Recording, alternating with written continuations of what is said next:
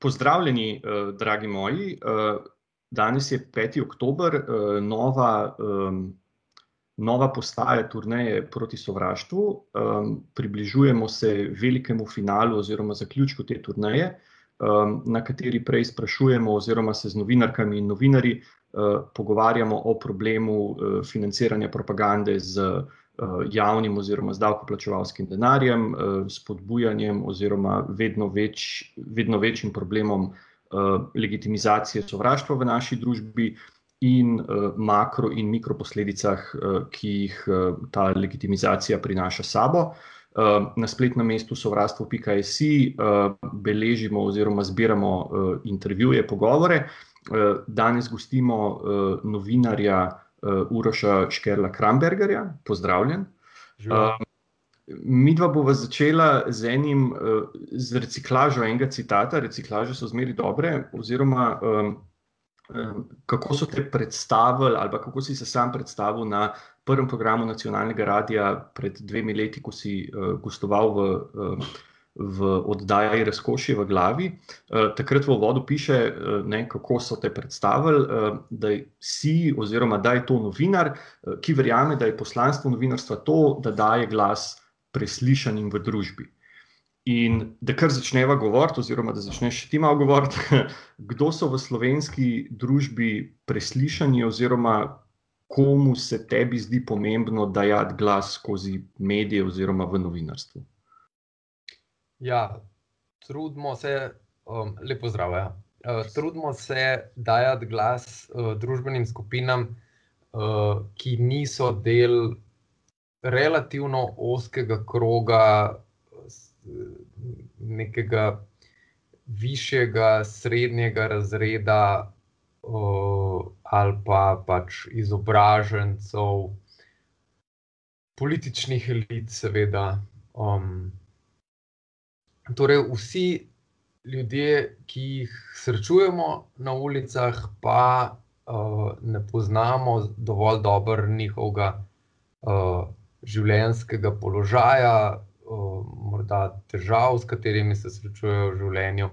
seveda pa to niso homogene skupine, tukaj se pač, meje družbenih skupin lahko tudi prekrivajo, identitete, identitete so, se pravi, lahko mnogotere, ne.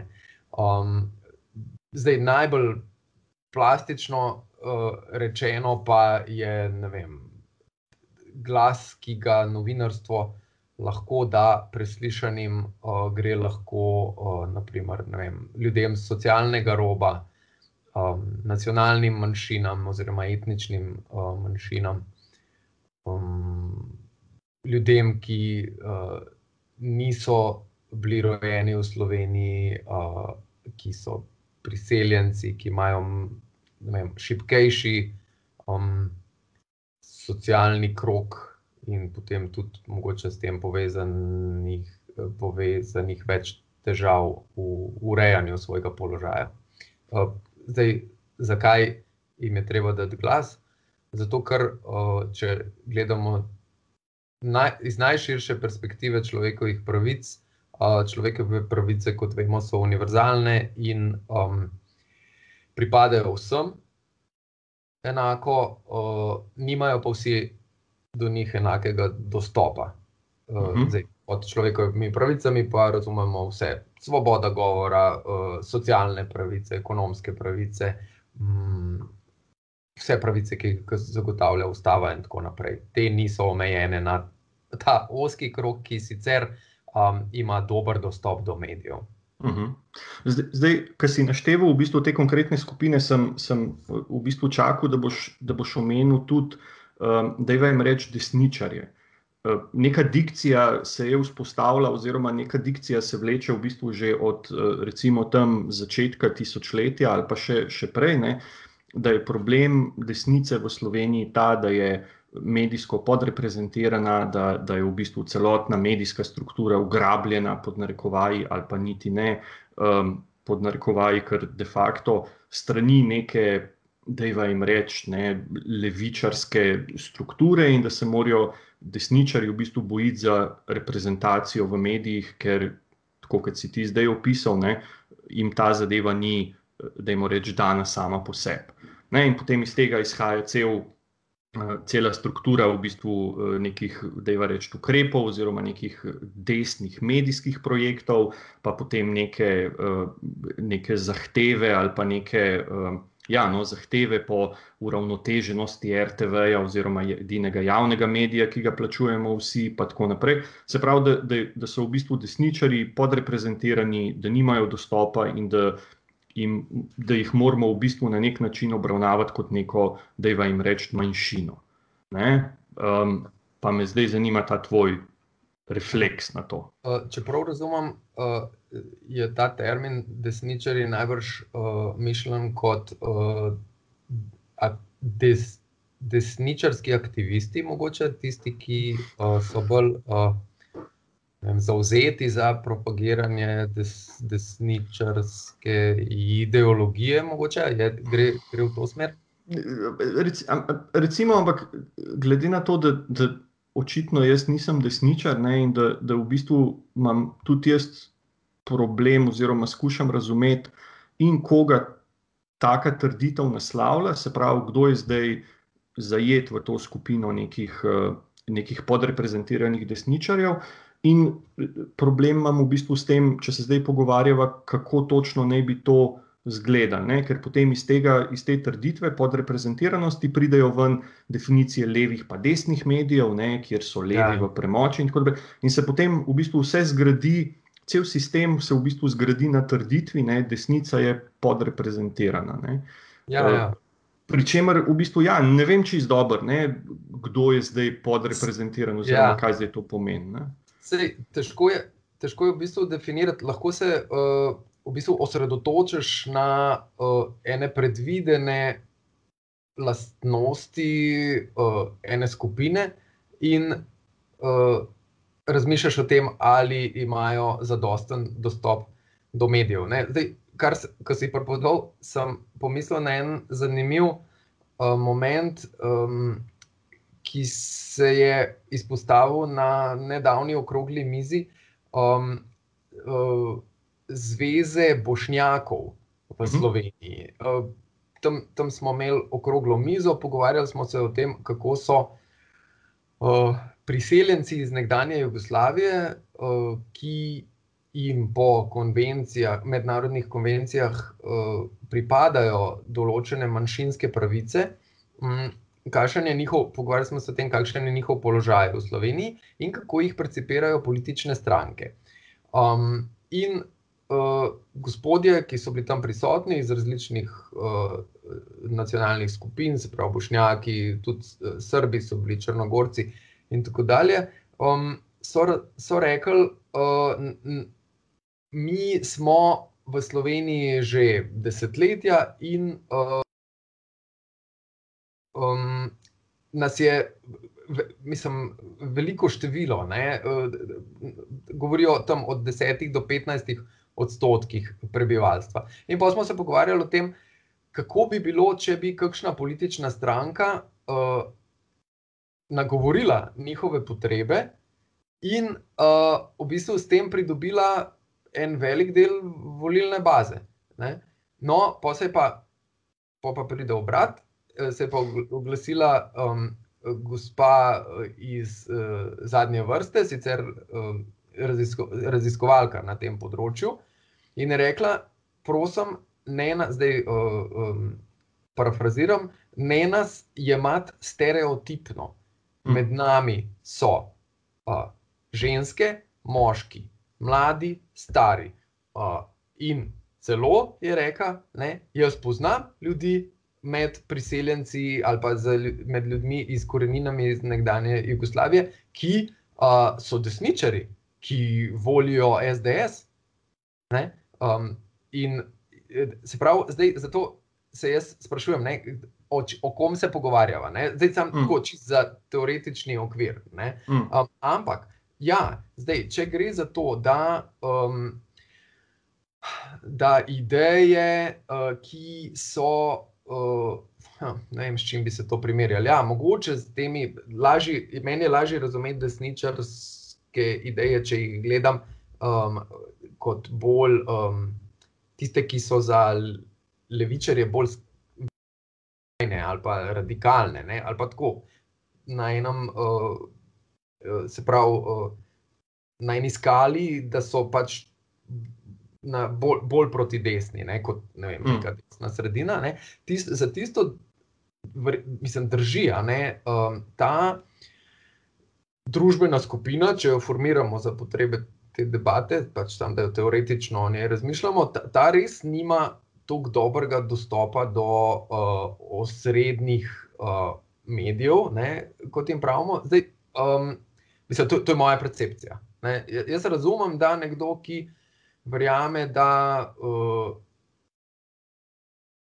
Vem, da, da je treba Slovenijo osnovati na nacionalnih idejah, da je da tukaj glavna katoliška vera, da je treba to poudarjati, da je treba zastave, um, mislim, zastavo uh, čislati, um, da, je, vem, da, da, da je treba uh, ekonomski prostor liberalizirati, treba umakniti državo, in tako dalje. In tako dalje um, verjamem, da se ne najdejo toliko uh, v medijskih sporočilih uh, vsakodnevnih, ali pa ne v tolikšni meri, uh, ker to, tle, to, to je res čisto moje osebno razmišljanje, ker vsi se mm. pač, vsi probamo to razumeti.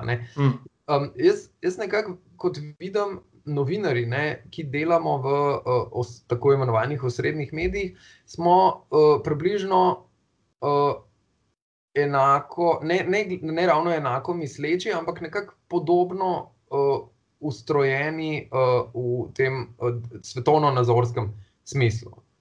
Um, Nekako uh, bolj, uh, mislim, ne, ne, ne oklepamo se toliko nekih, nekih dogem. No? Tako, mm. Mogoče smo malo bolj dopuščamo tudi nek relativizem. Ne? Um, in in uh, ne vem, to, se drugače ne znam razmišljati. No? Pač vsi smo ujeti v ene, v ene miselne kalupe. Ja. Um, in uh, potem v bistvu nekoga, ki pa trdno verjame, kako bi morala biti država ustrojena, pa družba, ne? to gotovo ali mod, ali pa pač se v tem ne najde. Ne? Um, in ne, ne najde mogoče dovolj nekih dokončnih parol. Ne? v zvezi z našim sobivanjem kot državljani ali pa kot, kot družba. Ne? In pol eh, je, je seveda to, mislim, videti je, kot da je to uh, večen problem, uh, da se taki mediji niso uspeli vzpostaviti, sej zgodovino poznamo, bilo je, ko so časopisi še bili uh, relevantnejši um, relevantnejša oblika, ali pa močnejša oblika, ali pa bolj prisotna oblika uh, medijskega komuniciranja, so poskušali um, na politični desnici ustanavljati časopise, pa ni šlo, pa, pa so imeli brezplačnike, pa tudi ne vem, je bilo. Tako nesrečno vse skupaj, skratka, nekako ne gre. No. Zdaj, uh, razum, hočem, kaj hočem reči, da razumem, da nekdo, ki bi rad bral taka sporočila, uh, mu ne ostane, mislim, razen nek kupa spred, spletnih portalov, uh, ki pa ne vemo, ali so jim všeč ali ne. ne? Uh, in ne ostane veliko, uh, najdejo se v verjetno v demokraciji, reviji Demokracija, uh, verjetno do določene mere uh, tudi v reporterju, čeprav se narava reporterja spremenja. Uh, razmišljam, ne? pa na novi 24 ne? Uh, se najdejo, ampak verjetno tudi vidijo, da je to en manjši del medijskega prostora. Uh, in je možno, da jih to um, obremenjuje. No. Ker eh, kontra vprašanje, oziroma če zdaj preslikava to zadevo, ne, eh, in tako, kot si rekel, da, da v bistvu mediji nimajo, oziroma da v medijih ne najdeš sporočil za tako skupino ljudi, oziroma za, za to najdeš, skupino. Ampak, najdeš, ampak manjkrat. No, manjkrat, no, da, ja. da pač ne najdeš pogosto. Ne. Ja. In, in, si, in si sicer upozoril, da je ta skupina heterogena, ampak v bistvu, ne, potem, če gledaš v bistvu na drugi strani, kje pa oni ta sporočila najdejo, jih najdejo v zelo, da je reč, homogenih medijih. Ne. Ok, reporter je tako enkrat bolj, enkrat manj v desno, oziroma zbira pač več pasov na desni strani, alegorično. Ampak drugače imaš v bistvu na tem mestu v večini primerov na voljo pač neko plejado medijev, ki so povezani eh, s eno politično stranko, ki imajo v bistvu zelo homogeno, da rečem, strukturo eh, novinarjev in urednikov, in končno tudi eno tako dost eh, tradi tradicionalno schemo financiranja te medijske produkcije. Ne.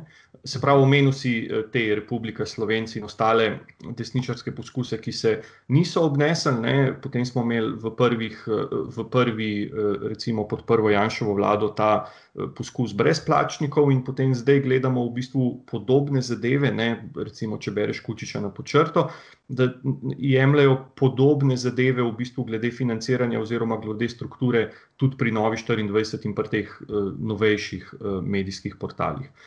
Ampak, če zdaj to preslikava na, na levo, ne, pa malo v glavi, oziroma meni se pa tako luč pržge, da v bistvu takoj, ko se začneš na ta način pogovarjati, da to, kar ni desno, je levo. Ne, in v bistvu padeš na to foro, da je zdaj pa povedati, kje so pa levi mediji v Sloveniji. Ne, um, za koga pa pišejo, oziroma koga, katera skupina bi pa bila, recimo najbolj reprezentativna ali pa najbolj reprezentirana v slovenskih medijih.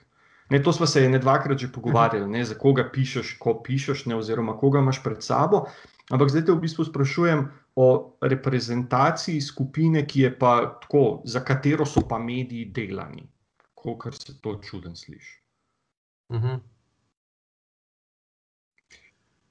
Ja, rekel bi. hm. A obstaja? Mislim. Ne, vse to, kar. Ja, ne, mor, nekako bi se morali po kategorijah verjetno pogovarjati. Starostna kategorija, pa rečeš, okay. ne vem. Starejša po. Potem, uh, um, kaj bi še bilo, uh, premoženski status. Ja verjetno malo več prihodkov od povprečja. No. Pa, mislim, zdaj, če razmišljam, sorry, moram se upravičiti, uh, ker pišem za časopis, več čas razmišljam o časopisih. Redo, redo. Uh, ampak ne, ok, pol. Um, ja, uh, novic, novičarski del uh, televizij in radio. Huh težko reči, nekaj srednjega, ne, po premoženju, si mislim. Um, uh, možno, da bi kdo, ki je res reven, se pravi na robu, ne, bi rekel, premalo imate vsebino o tem, kako težko je živeti uh, uh, v teh socialnih pogojih uh, v Sloveniji. Ne. Vemo pa, da je revščina ali pa vsaj tveganje revščine, ne, um, kar razširjeno ne, v Sloveniji.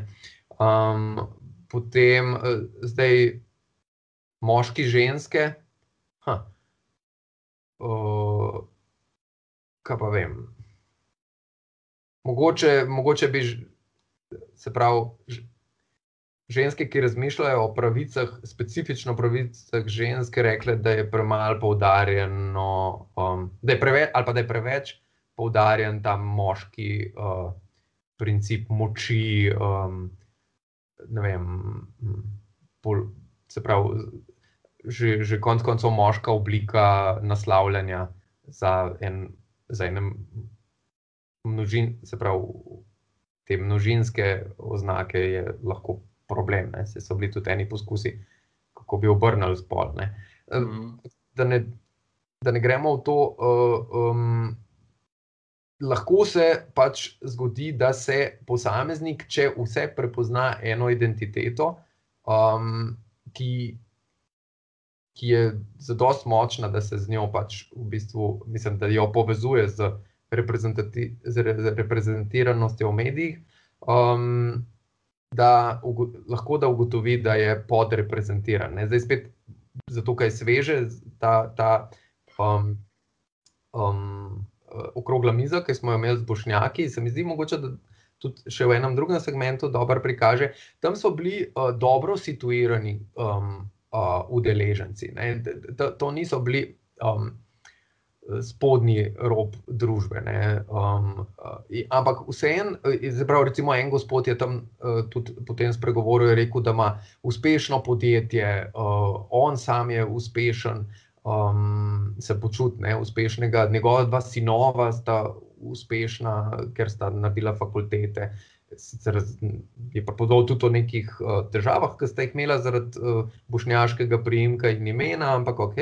Um, ampak vseeno, uh, je sodeloval v argumentu, da so uh, narodne manjšine iz nekdanje Jugoslavije premalo uh, predstavljene v medijih. Ne? Čeprav vse njegove druge identitete, ne vem, direktor um, ali pa izobraženec, ali pa to, se, to pa je vse pokrit, recimo v medijih. Ne? Tako da je zelo težko reči, kaj v bistvu, uh, koga se nagovarja. Mislim, da se celo nagovarja posamezne dele osebnosti vsakega uh, človeka. Ne?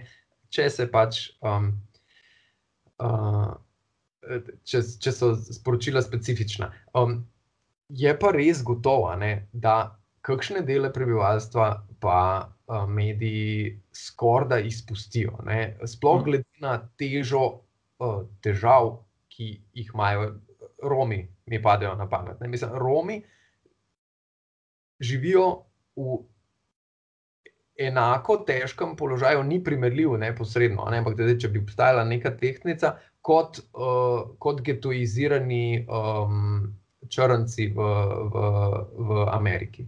Ne? Pa um, v Sloveniji tega diskurza um, uh, Roma, Lives Matter ne, ne obstaja. Ne?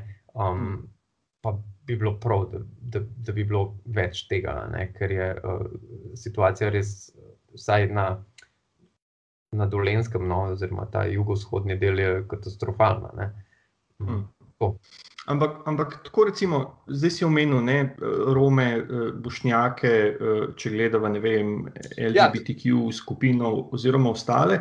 To so neke skupine, ki recimo temu nimajo kako se temu reče, lepo po slovensko, da, da nimajo v bistvu ne politične reprezentacije, ne? se pravi, nimaš, recimo, okay, mislim, da celo imaš neko stranko Bošnjakov ali neko. Ali imajo... V Sloveniji?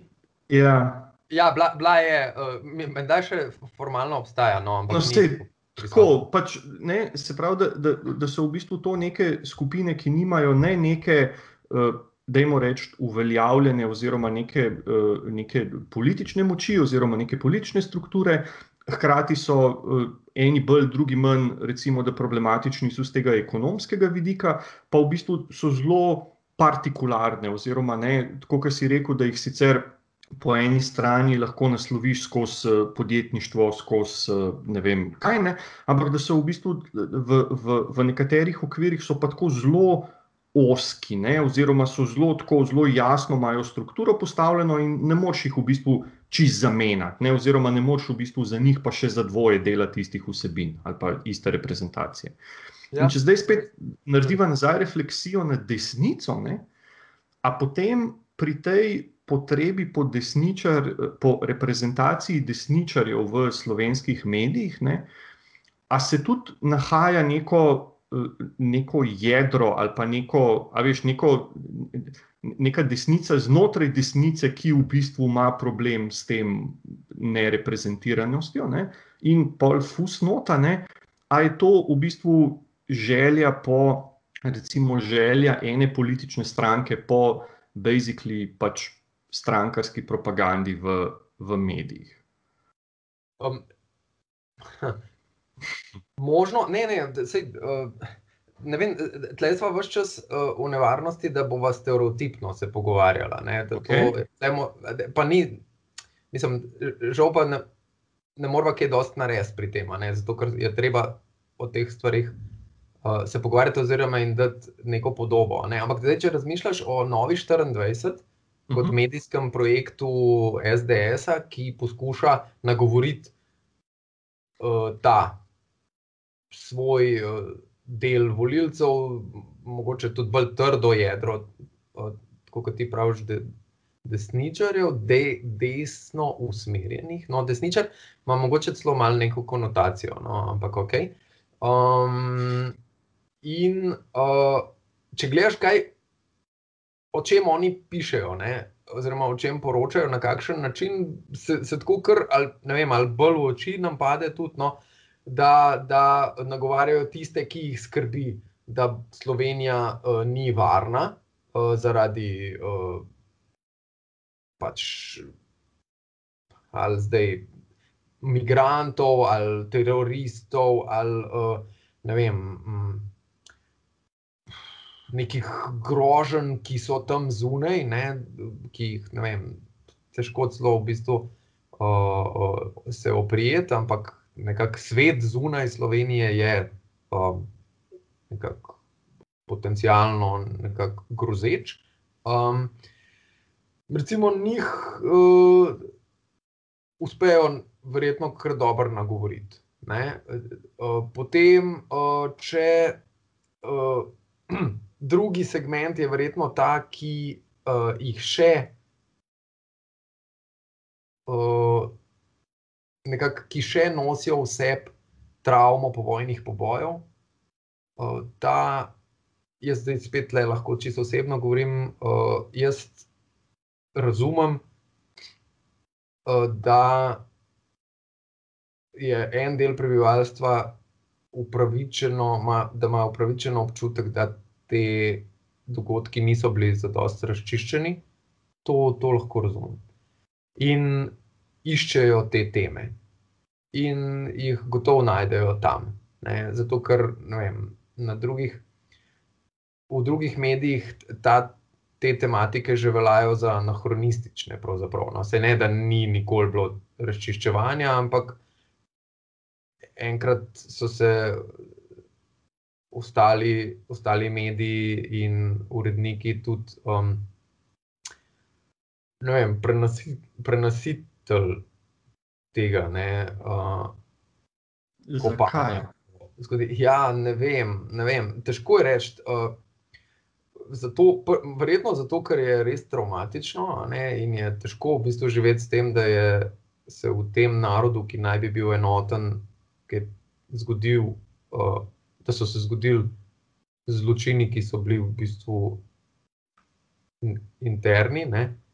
Pa seveda, pa lahko vedno rečeš, ok, pa ne vemo, kdo so bili tisti, ki so dejansko pobijali, so oni bili zdaj Slovenci, so bili ne vem, kaj pač iz nekih drugih enot.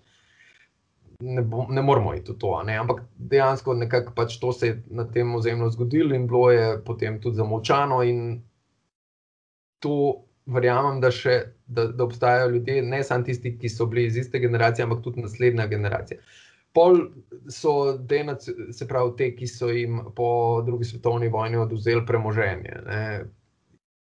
Je, je ena skupina, ki, se, um, ki jo nagovarjajo na Nova 24.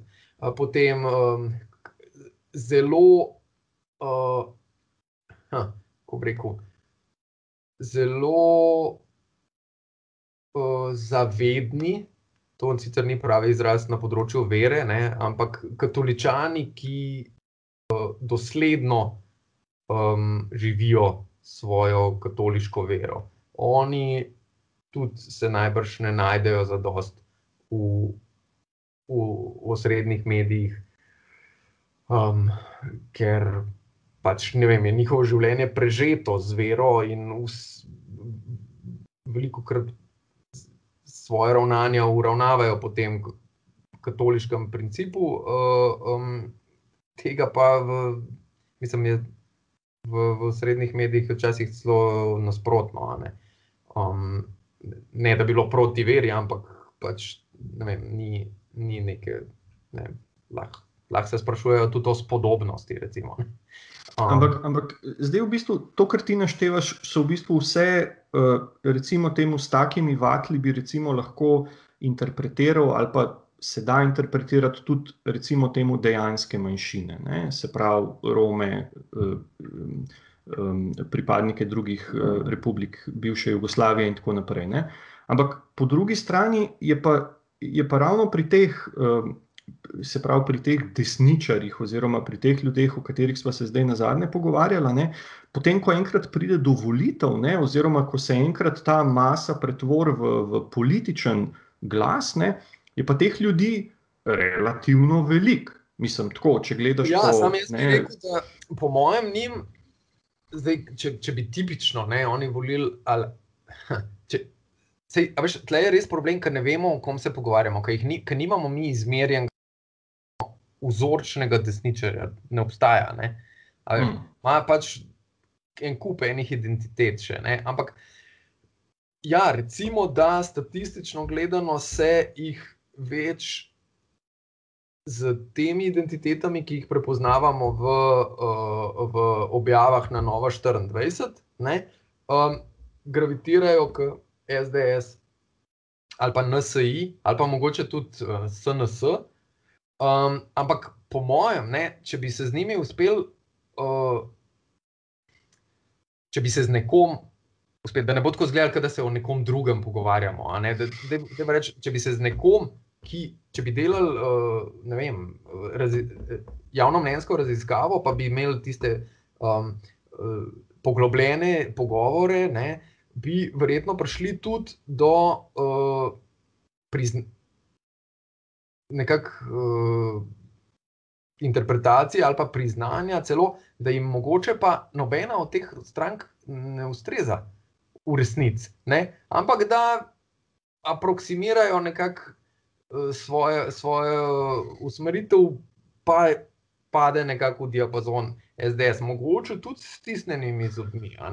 No, ampak, ja. mislim, sej, jaz, si mislim, jaz si ne mislim, da, da, da oni kar zlahka spregledajo um, uh, to, to vehemenco, to avtoritarnost, uh, to ne vem, mogoče tudi blatenje, uh, ki prihaja iz, iz vrha trenutne oblasti, e, se pravi, ne, zlasti iz. Um, SDS.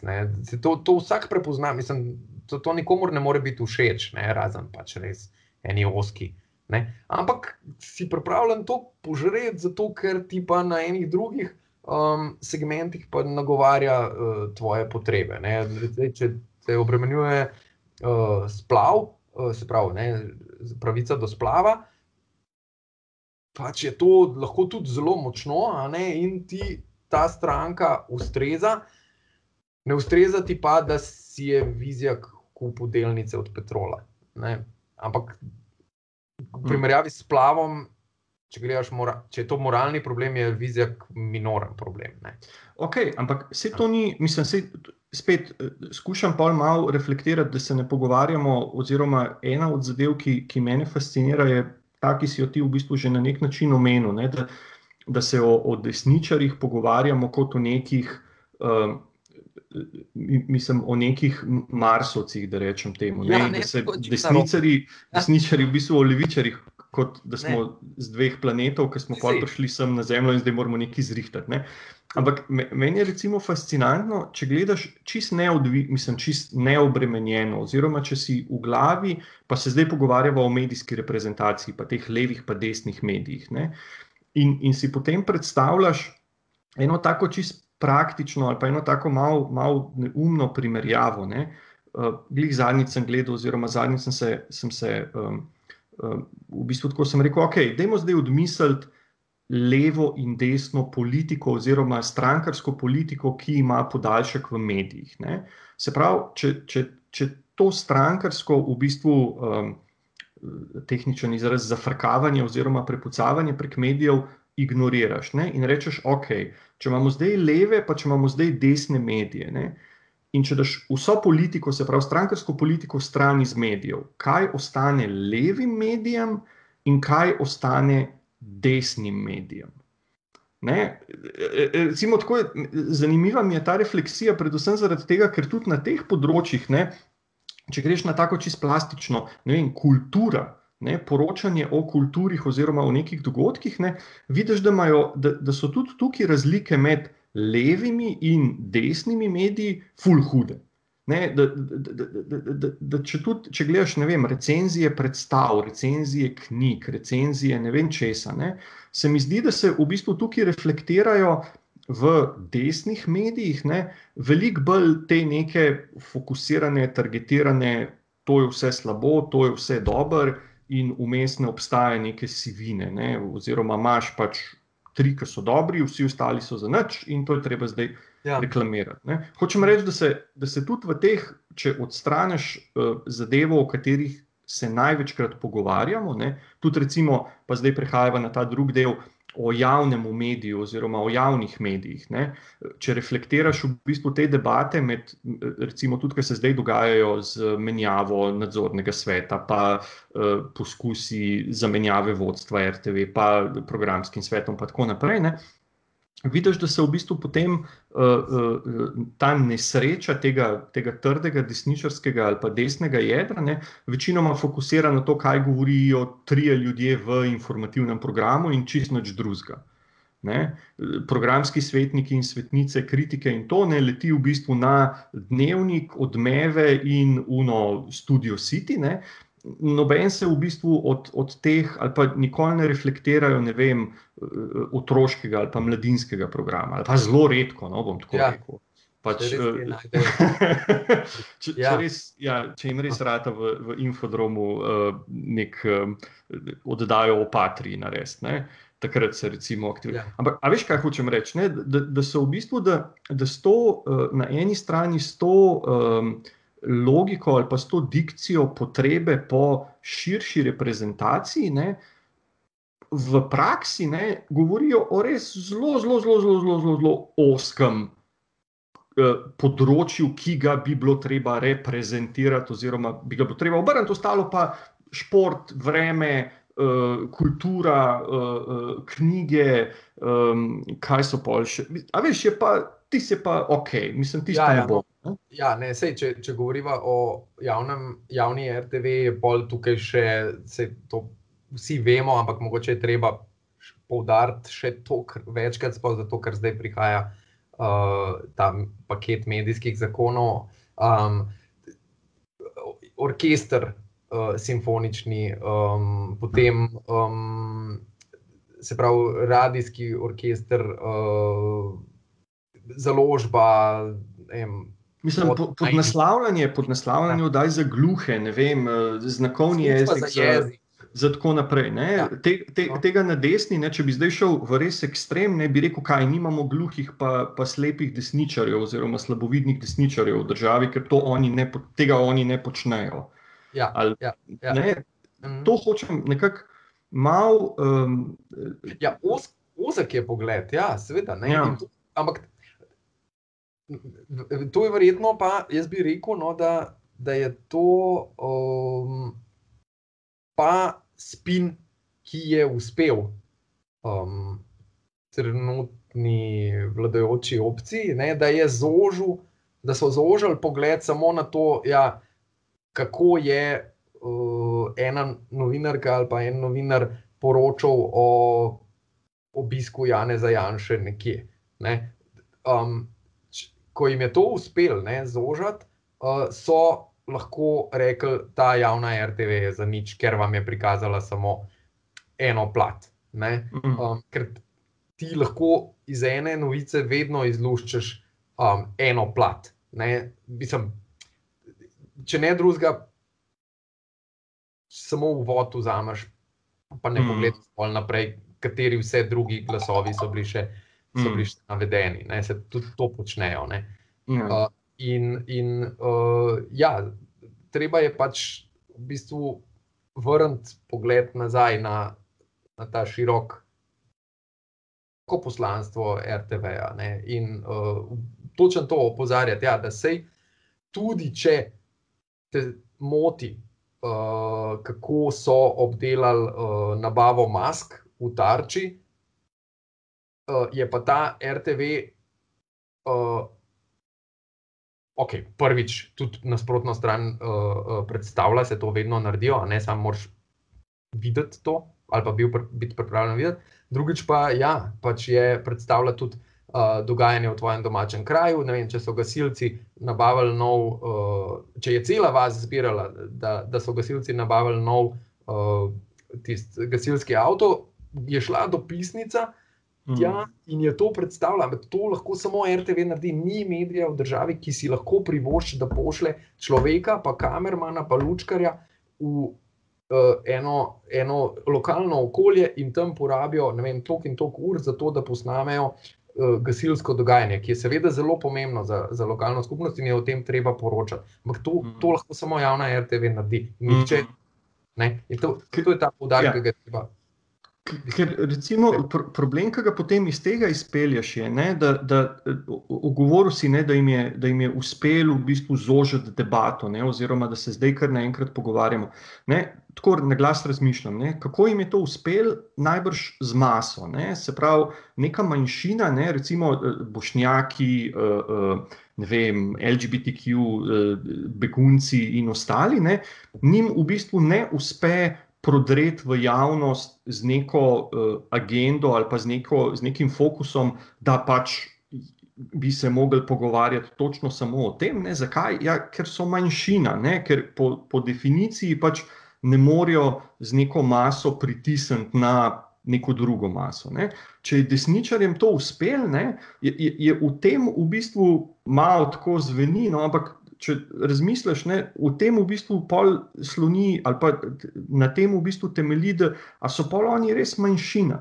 Ne, ker zdaj se vsi skušamo v bistvu nekako jim ugoditi, oziroma se, se v bistvu večino časa, ali pa, ali pa skoraj cel čas, ne, pogovarjamo ravno o tem, da kaj bomo pa zdaj naredili za desničarje, oziroma kako bomo pa zdaj, ne vem, tudi ker sem bil recimo programski svetnik, ne, pa prenosi maš, pa eh, ne vem kaj, pa uno, pa tretje. Ne, in si v bistvu se skozi v bistvu ukvarjal z neko igro, ne, ki se je igrala na nekem igrišču, ki je bilo znotraj enega igrišča, ne, oziroma futbal tekma, ne, in potem si znotraj uh, travnika narišeš še en futbal in rečeš, no, zdaj bomo pa tle noter igrali, ostalo pa nima veze. Pač, In mi je zanimivo, se pravi, ta, tudi v bistvu potem ta posledica, oziroma ta refleksija, če gremo pol še na to financiranje, oziroma na zdaj in na novo 24 demokracijo in ostale medije iz tega SDS univerzuma,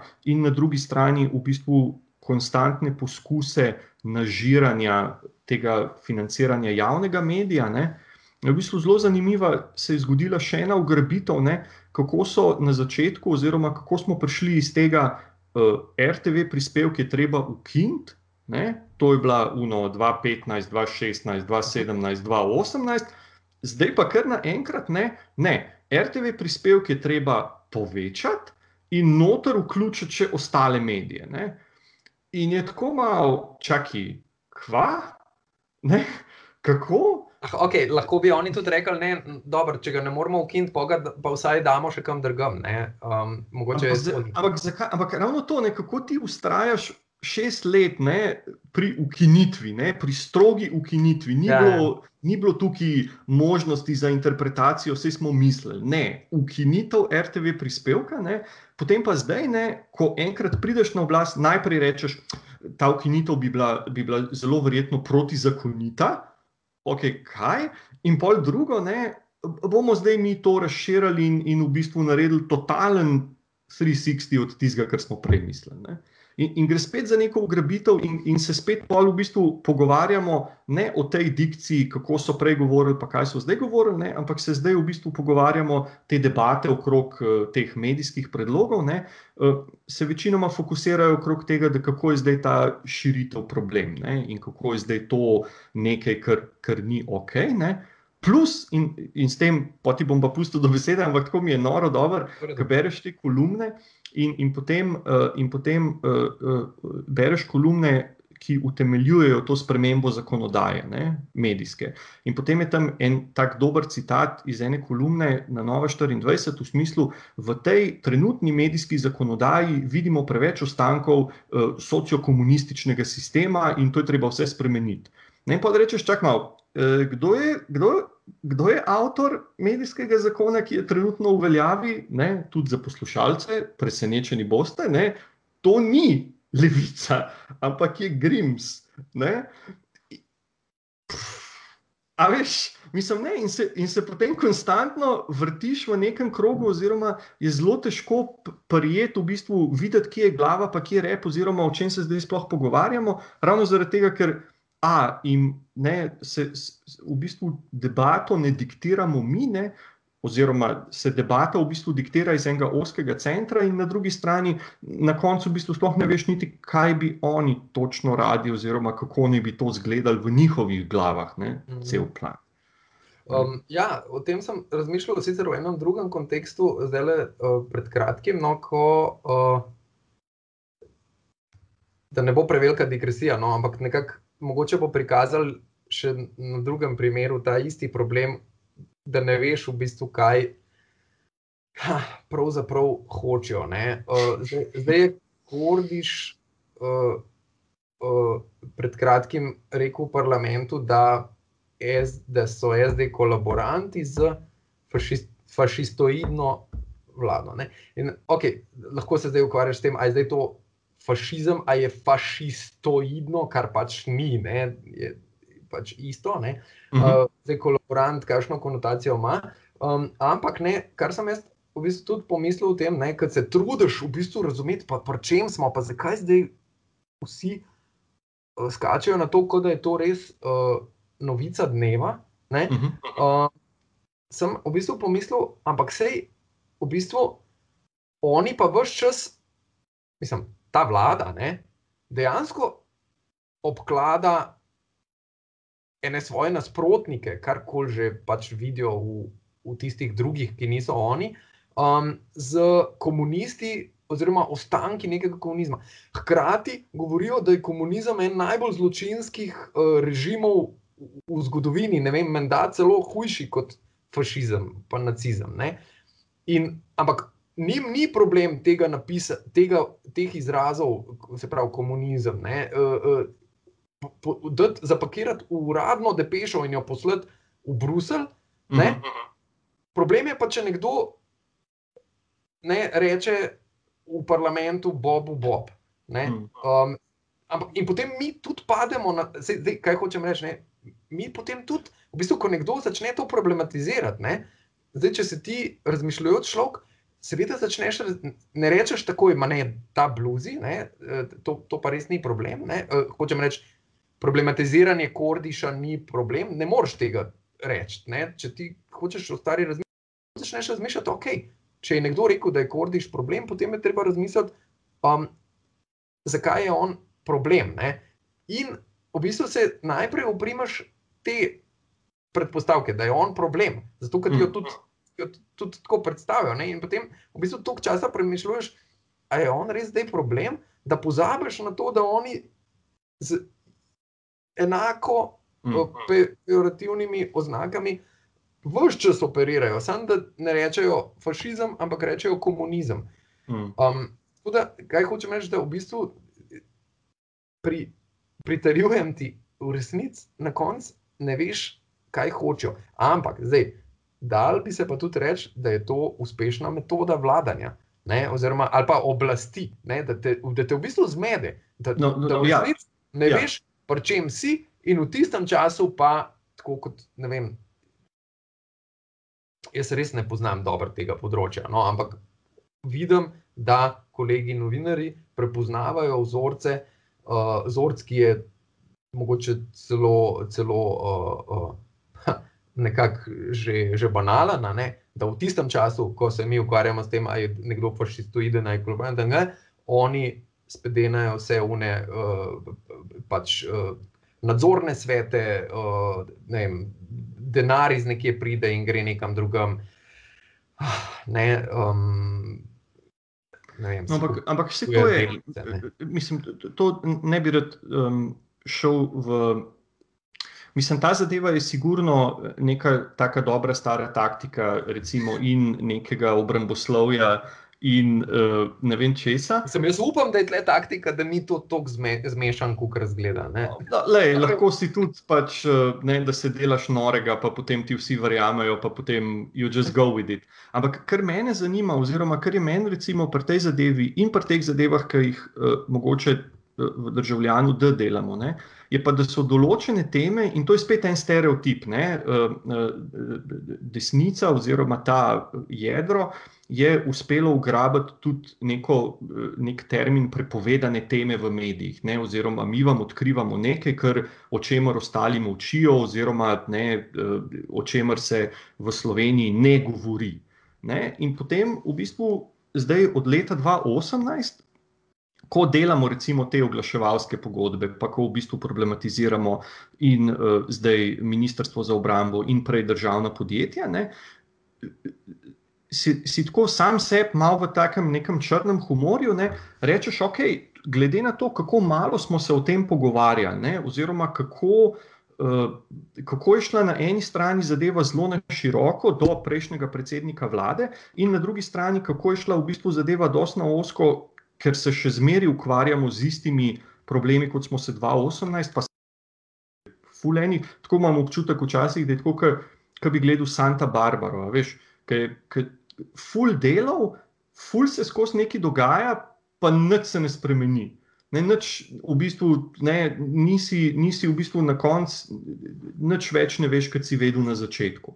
Ne, pri, pri čemer pa, če gledaš konkretne dele, se dogaja pa uno, katastrofa na katastrofa ja, na katastrofa. Ja, ja. Ampak ravno v tem je fora, da zakaj se pol, če zdaj spet malo že rometna, recimo temu naše, oziroma na nedesne medije, ne, uh, zakaj se dejansko o teh zadevah tako malo pogovarjamo, premalo pogovarjamo, uh, ne dovolj pogovarjamo.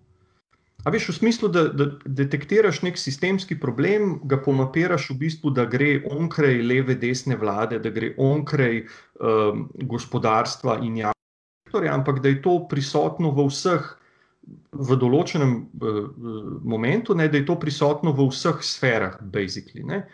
ampak debate, razprave o tem je pa tako neke občasne, ne, neki občasni izlivi oziroma omembe, ne nič pa tako strukturiranega, kot je recimo strukturirano recimo poročanje o gospodarstvu ali pa poročanje o, o političnih teh zdrahah znotraj strank ali pa ne vem kaj. Ja, ne vem, zdaj tle jaz lahko sam ponudim ta pogled, ki ga imam iz uh, produkcije časopisa. No. Uh, točno vem, o čem govoriš, uh, kako sistemsko, v bistvu vse ta, ta tvoj primer um, razkrivanja, oglaševanja ne, v, v mediju, ki. Um, propagira sovražni govor, ne, je, je zelo dober. Ti si tudi, sem šel prav še enkrat pregledati tvoje objave na to temo in si kar na nekaj mestih opozoril, da to pač bije v, v oči in upije v nebo, ampak uh, ostali mediji o tem ne poročajo. Ne.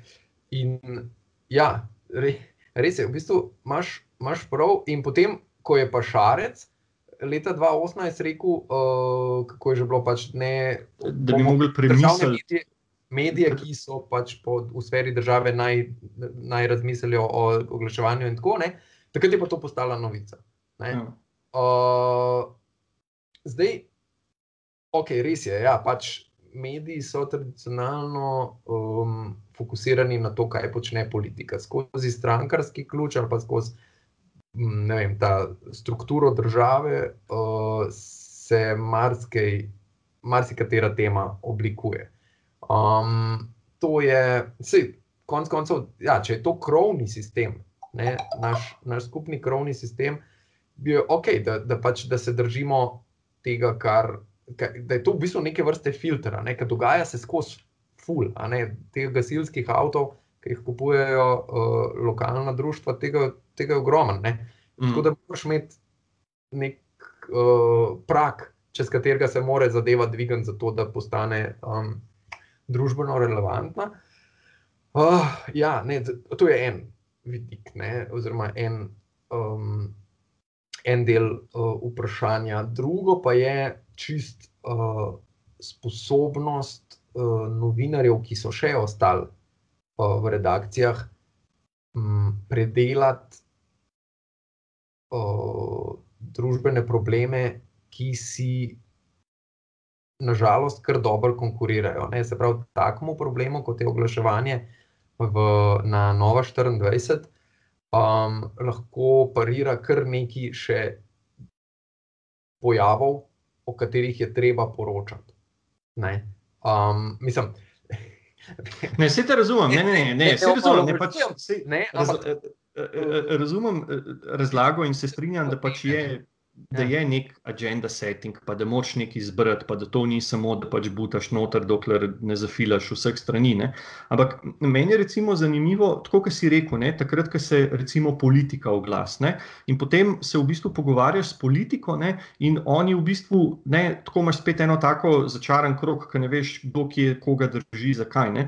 Ker v bistvu politika reče, ja, mi se bomo o določenih zadevah začeli pogovarjati takrat, ko bodo mediji pisali, ne? zato ker pač bodo takrat. Uh, prišle zadeve do, do občinstva, in uh, bomo takrat v bistvu, kao mi, na pol prisiljeni nekaj reči. Ne? Potem mediji rečejo, da ja, dokler pa uh, premijer nekaj ne reče, ne, pa mi ne bomo, zato ker pač drugače ni relevantno. Ne? In pomaš v bistvu neko pad pozicijo, ne, kjer kako, ne, kako hkrati ne, pa so pa v medijih včasih pridejo ali pa se pogovarjamo, tako kot si omenil, recimo Kordiša, pa, pa fašistoidno vlado, ne, o popolnoma nekih zadevah, ki niti nimajo neke, neke, uh, neke, neke dolgotrajne posledice, uh, niti ne pride do tega, da bi, uh, da bi se zadeva v nekaj potem.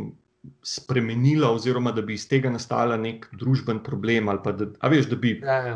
Ne, in, no, dobro, okay, lahko ne. se ti sprašuješ, ne, mislim, družbeno problem. Lahko bi, ne, če bi se zdaj uh, sociologi ali pa politologi res spravili na pojem fašistoidnosti, ne, bi se dali pol po ali ne, ne vem, kako prepoznaš prvič fašizem in potem ne. In ne, ne, to, to razumem. Jaz, jaz sem pravim, da, pač, da iz te izjave, oziroma iz tega, kar se pač zdaj dva politika obmetavata z nekimi izrazi, ne, ja, je v bistvu uno. A to smo zdaj prvič videli v Sloveniji, ne se hecati. Ne?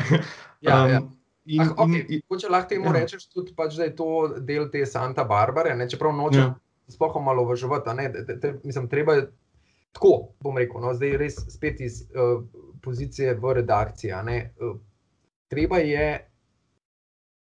vsem, ki delajo v news produkciji v Sloveniji, dati eno veliko priznanje. Mislim, v ekonomsko težkih pogojih še vedno delajo vrhunsko novinarstvo. Tako, če gledaš uh, generalno. Ne, um, pač z kakšnimi zdrsi, kiksi, tudi jaz osebno, a ne seveda, a ne uh, tukaj pač. Um, uh, Nekako še vedno nastaja zelo, zelo, zelo kvalitetno novinarstvo. In, mm in um,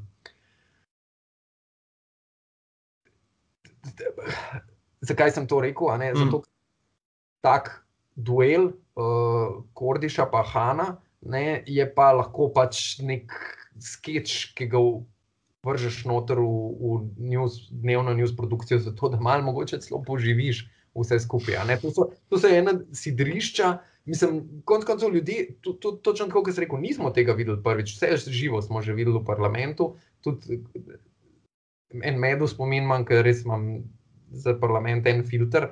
Vem, da so se tudi že s časopisom neki. Nekaj uh, sem hotel hvaliti, omeniti. Ja, pač. no, ne. No. Um, pa pač, pol čelado, pa vse skupaj. Ja, no, skratka, vse to smo že videli. In uh, pa, pa stranično metlico. Pa, um, mogoče je pa to eno sidrišče, kjer, kjer to je pa lahko čisto psihološko, um, urednik ljudem reče, da še vedno smo tle, vse je še normalno, ne? še vedno pač imamo, imamo te skleče iz parlamenta, ki gledajo, da uh, to plista nadrealista. Ja. Um, torej, uh, jaz se ne bi zdaj na tem preveč uh, hudoval. Um, um, je pa, no, ampak to sem hotel povedati. Res, da, da, mogoče kdo ne sedi v redakciji, ne, ne, ne mislim tebe, ne, ampak tako nasplošno uh, poslušalci ali pa gledalci. Uh, uh, Si mogoče težko predstavljajo, kako, uh, s kako majhnimi resursi nastajajo uh, te dnevne novice v vseh redakcijah, od elektronskih medijev do uh, časopisov in um, te splet, spletnega novinarstva. Tako da, uh, tako da tle je pol problem, kako zajeti, kako zagrabiti en tak sistemski problem, kot je recimo oglaševanje uh, Ministrstva za obrambo uh, na, na spletnem portalu.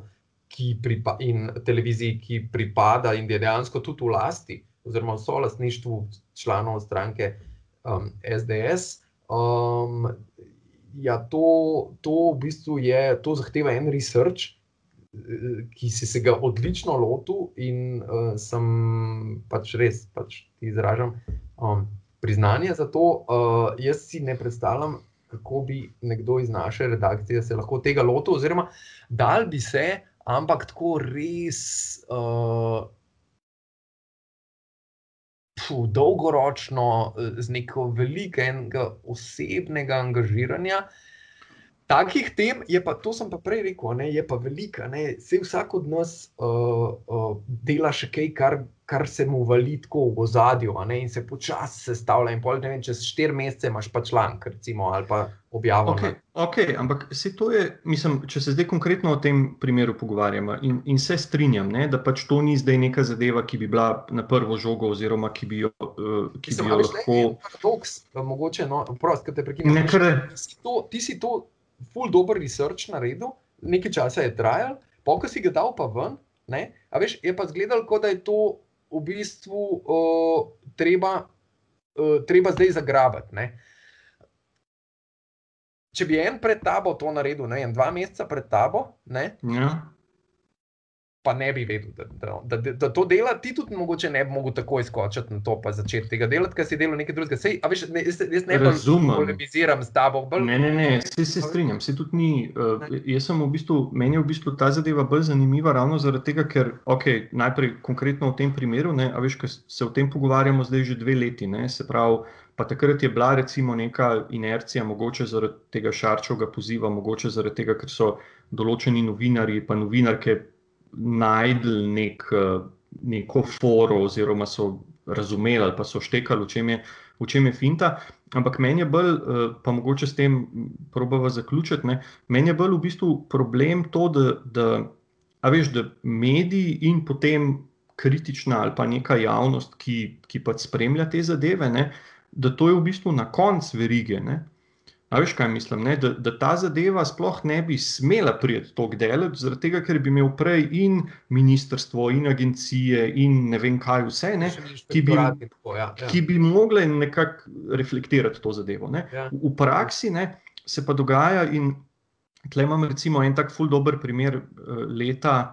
Ne vem, kdaj je bilo, no, ampak takrat, ko je, bil, ko je bila premjera filma uh, ta Citizen. Um, Citizen 4 od Snowdna in potem je bila v, v kinodvoru debata po filmu in so bili, mislim, da Kučič, uh, Nataša Musar-Pirc pa Tunin.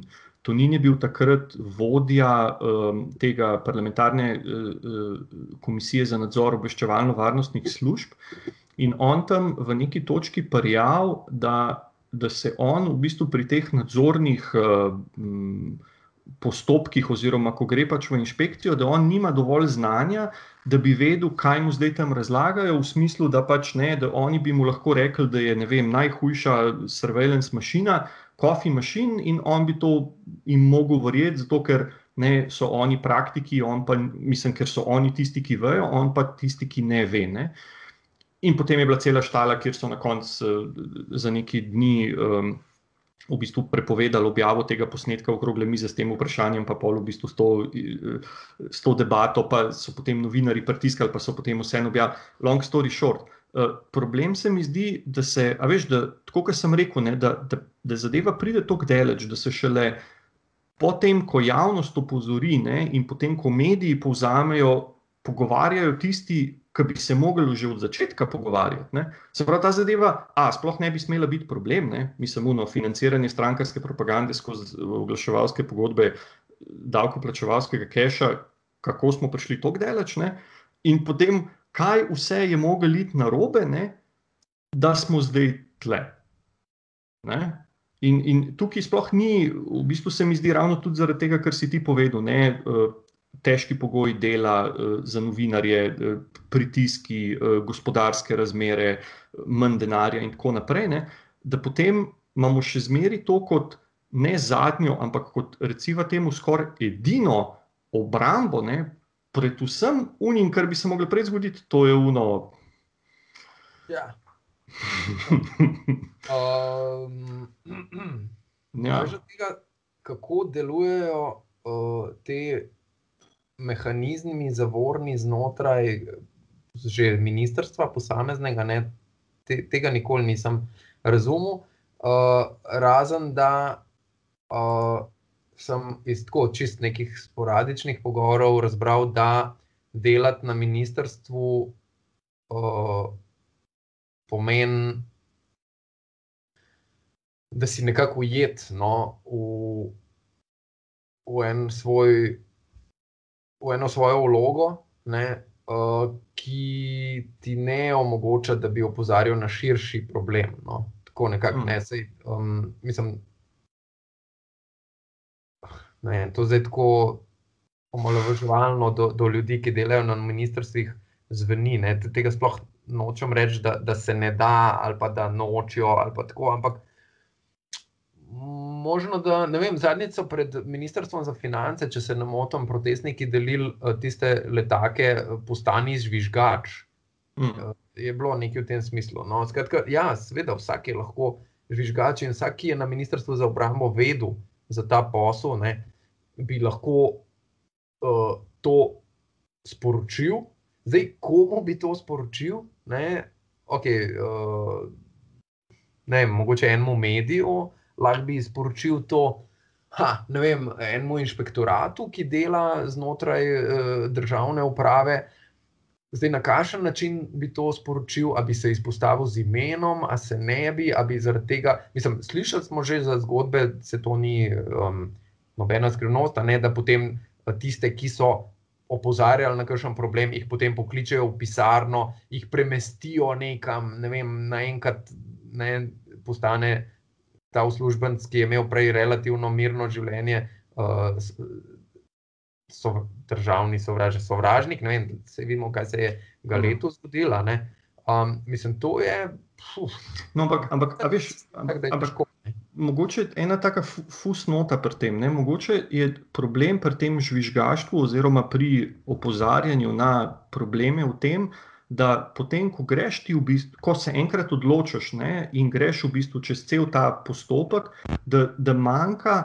Ali pa dobro, izhajam pač iz svojega primera, neko koordinirano delovanje, potem, da se ta zadeva naprej premika ne, da nisi pol ti edini, oziroma da se ne konča s tem, ko ti pač brenkaš na kitaro pred parlamentom, ne, ampak da, da v bistvu ta zadeva, s katero se ti izpostaviš, ki ti reskiraš določene uh, zadeve na nekem osebnem nivoju, ne, da potem v bistvu to, da te nekako opere, oziroma da, da, da nekako vso to, uh, vse ta problem, skozi katerega greš ti osebno. Ne, da se potem nekako to vindikira nekje drugje, ker rečeš, ok, no, pa se, se so se zadeve začele dogajati pol na drugih, um, na drugih ravneh in se je, da rečemo, temu splačal.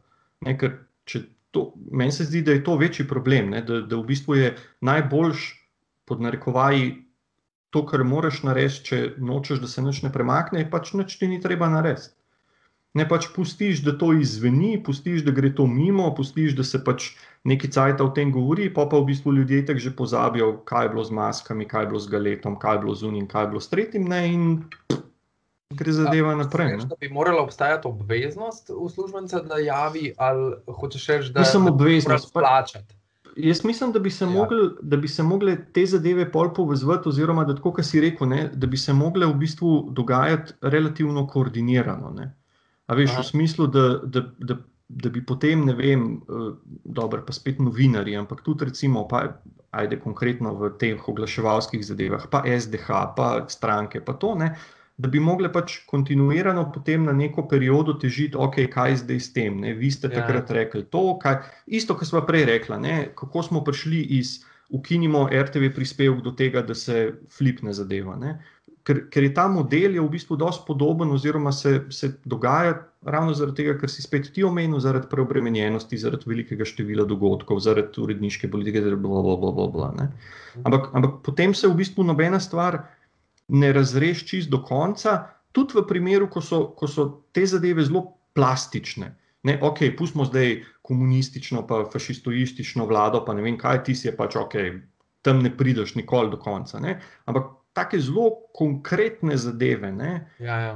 ne govorim samo o sodnem epilogu, ampak govorim tudi o tem, da, da pač rečeš, ok, zdaj smo pa to zadevo zaključili, oziroma smo pač nek problem, vsaj v določeni zadevi ali pa v določeni meri rešili. Ja. Ker kontraefekt se mi zdi, pa da je si pol izmisliti neko pozitivno stvar za zaključek tega pogovora. Da, da je kontrapol, se mi zdi, da, da v bistvu je to sam nek eh, pač ta auto-silencing, oziroma da se potem ljudje enkrat odločijo, da pač ok, lej, on je izpostavil to, zgodil se je to, rezultat je bil to, ne, brez veze to delati. Ne. Čeprav potem vsi ja, rečejo. Ne, prej si rekel, da se mora splačati. Ja, splačati je v smislu, da, da vidiš rezultat ali pa cilj. Ne? Sem splačati v smislu, da, da, da, da potem rečeš, ajde spet iz mojega plastičnega primera, da potem rečeš, ok, vredno je bilo, da me je folk zasledoval po trgovinah in mi tam uh, zahteval, da se mi prepove uh, služba v Republiki Sloveniji. Ne? Ali pa da so, ne vem, mi sosedje prisluškovali, pa so potem nosili to na Twitter, pa so mi potem ljudje tvitali, kaj se pri meni doma dogaja. Pač, veš, da, da je to pač ok, da to požreš, ampak požreš zato, ker je na koncu neki se premakne. Ne? ne pa da v bistvu rečeš, ok, tole, bo, tole bo problem tok caj, tako ker se bo meni uspel. Ali pa, kako se bo meni dal ukvarjati s tem problemom, potem, ko se bom pa jaz nekaj ukvarjal s tem problemom, pa tudi problema ne bo več. Ta klasična butalska zajec in detela. Ja. Ja. Ok, pozabi. Ne, vse je v redu. Iz pozicije zaposlenega novinarja, ne, ki ima neke zadolžitve, tudi dnevne, ja. je to v bistvu res dolgoročen podvig. Meni se ene stvari valijo že deset let, ampak kar ja. nekako ustrajam, pa pol, če mi dvakrat na let rata jih spet propeljati, sem full vesel. No. Okay. Dej, to je čisto za. Kje je, da je povedano? Uh, zapiranje mladoletnih uh, migrantov v center za tujce. Tam so okay. otroci, ki so tudi stari encem dobu, tabelo, tudi 11 let, jih zaprejo noter. Tam pa, če kdo bi bil kdaj v centru za tujce, redki ne, imajo dostop noter, tam so rešetke, tako kot v zapor. To je zapor. In noter jih imajo. Ne dolg, na srečo, povprečen čas je par dni, ampak že tako en dan otroka med za rešetkami je noro. In to je že, jaz o tem pišem že 12 let. Niso še nadzrihtali. Vsi so že rekli, da je to narobe, policija je rekla, da je narobe, eh, varuh je rekel, da je narobe, eh, MNZ je tudi rekel, da je narobe. Vsi so rekli, da je to narobe, še vedno jih imajo tam not. Ampak bomo ustrajali, mislim, ustrajali, bomo. Jaz ustrajam na tej temi. To kar bom lahko. Mm. Okay, um, ja. Rekli smo nekaj lahkega za na koncu, oziroma neko pozitivno, pozitivno noto. Um, pozitivno je, da se da treba ustrajati. Dobro, kupam, uh, mislim, da je to en avt, ki ga bom, ki bom sprejel. Uh, hvala lepa, Uroš, uh, da si bil z nami. Um, to je bila pred, pred, se mi zdi, da zadnja um, postaja turneje proti sovraštvu. Glede na to, da vse to poteka po spletu in da je bilo na začetku plan, da gremo po Sloveniji, oziroma da bi se te debate dogajale v živo, eno mesto si moraš zbrati. V katerem bi si želel, da se bi mi dva to zdaj pogovarjala, uh, samo zato, da ne bo potem vse ljubljena po Skypu. Ja, ja. Uh, tako da, Koper, evo, super. Uh, to je bila debata v Kopru, uh, zdaj gremo z Urošem do, do Semedele, oziroma v, v stari del Kopra na, na Kofe. Um, zbiramo posnetke na, kot že rečeno, sovraštvo.js, vsak mesec objavimo praviloma enega, zaključimo uh, decembra. eno presenečenje urejamo, oziroma ga probamo zdaj narediti do, do konca konc turneje, držimo pesti, da rata. Hvala, ker ste bili z nami, hvala še enkrat, Uroš, in se vidimo na naslednji, na naslednji postavi. Ja, hvala za pogovor. Hvala. Čau, čau. Prav.